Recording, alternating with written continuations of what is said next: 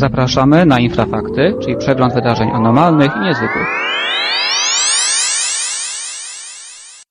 Witam w Infrafaktach, przeglądzie wydarzeń anormalnych i niezwykłych z Polski i ze świata. Michał Kuśnierz, razem ze mną jest Piotr Cielebiaś. Witaj. Witam. E, Piotrze, o czym dzisiaj pomówimy? Dzisiaj pomówimy jak zwykle o UFO mm, i o innych sprawach. Będzie ciekawy incydent e, z, z Wielkiej Brytanii. E, będzie coś o potworze morskim z Bułgarii, który się mm, niedawno ujawnił. No i jak zwykle mm, o rzeczach różnych i innych, a w gruncie rzeczy niezwykłych. Mhm. Może zacznijmy od tego UFO, bo tak jakśmy obiecali, tak żeśmy czynili, powołaliśmy do życia naszą bazę obserwacji UFO z roku 2010, ale nie tylko dotyczącą obserwacji z tego roku, ale też e, relacji, które do nas w tym roku dotarły, a dotyczą e, wydarzeń z lat poprzednich i już jest tego nawet dosyć sporo, bo to praktycznie w ciągu tygodnia e, po kilka relacji otrzymujemy, prawda? I staramy się posegregować, umieścić w tabeli, która jest dostępna na naszej stronie. No dokładnie tak, ta tabela jest jeszcze tak do końca może niesprecyzowana, może tam się jeszcze coś doda. Natomiast w tabeli będą umieszczone te przypadki, które y, są tego warte, natomiast te, które zostały wyjaśnione również są tam jakoś odnotowywane i na koniec na pewno y, to zostanie umieszczone w tym y, ogólnym podsumowaniu. Tutaj, jak powiedzieliśmy, trochę tego napływa. Są ciekawe relacje z ostatnich dni nawet. No i jak powiedziałeś, ważne jest to, żeby zbierać także te obserwacje z tych minionych lat. Tu trafiliśmy na dwa bardzo ciekawe incydenty. Mm, jeden z Ryglic, który jest obecnie w fazie, że tak powiem, zbierania informacji. No i taką dość ciekawą sprawę mm, tak zwanych, ja bym to nazwał, e, nocnych odwiedzin, jaka miała miejsce w Wielkopolsce. Też staramy się e, zbierać te informacje. Być może to opublikujemy niedługo. Mhm.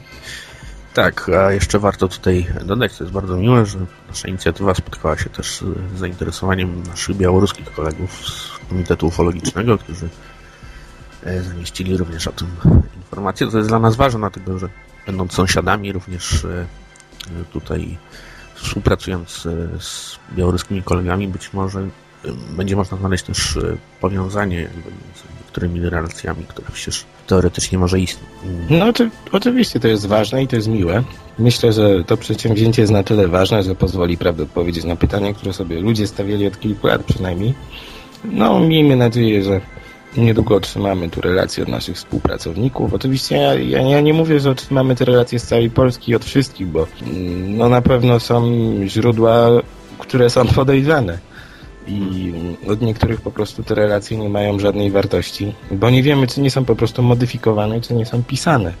Ale nie mówię tutaj o tych, mm, o których zaprosiliśmy do, do współpracy, mówię o innych, prawda, mniej wiarygodnych, mniej wiarygodnych źródłach, mm, a wszystko się wykrystalizuje i, i pokaże, mam nadzieję, gdzieś tak mm, na początku roku 2011, kiedy pojawią się pierwsze wnioski. Tak jest. A jeszcze trzymając się tematyki UFO, to mieliśmy kolejne doniesienia z Chin.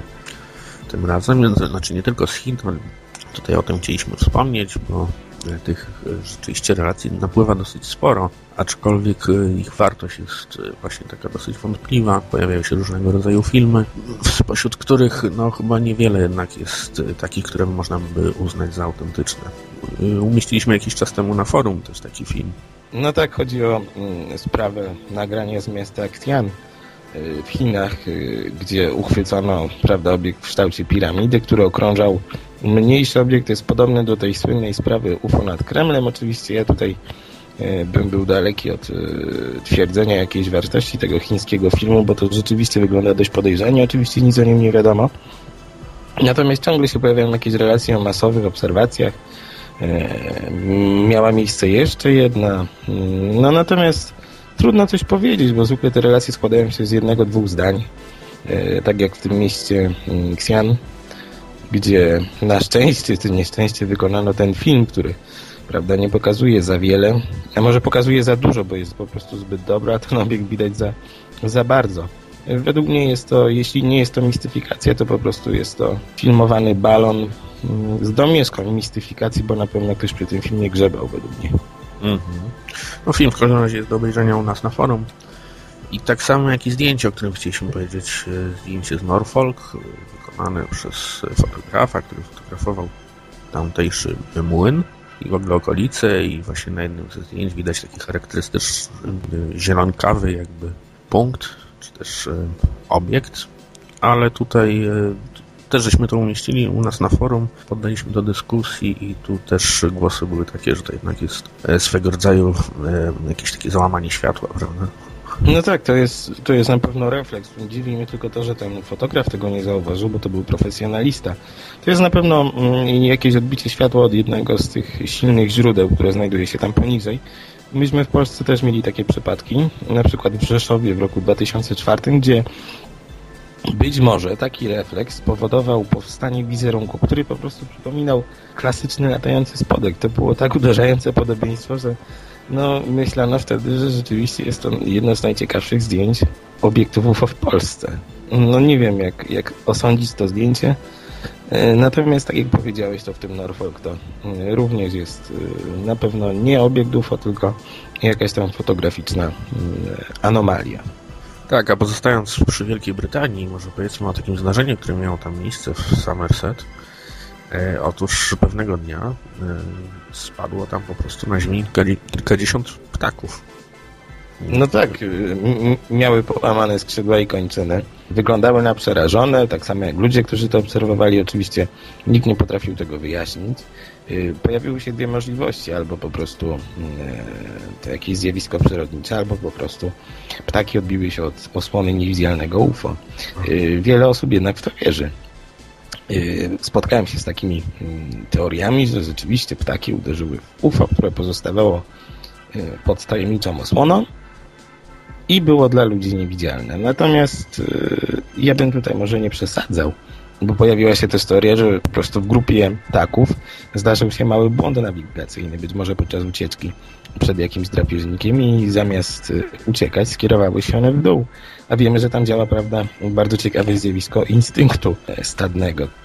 Natomiast jeżeli mówimy o tym Somerset, to przypomina mi się zdarzenie e, z naszego kraju, z Radziejowa, z roku 83, gdzie e, miało miejsce coś podobnego, to znaczy na ziemię zaczęło e, spadać e, duża liczba ptaków, znacznie większa, bo tam szła w setki.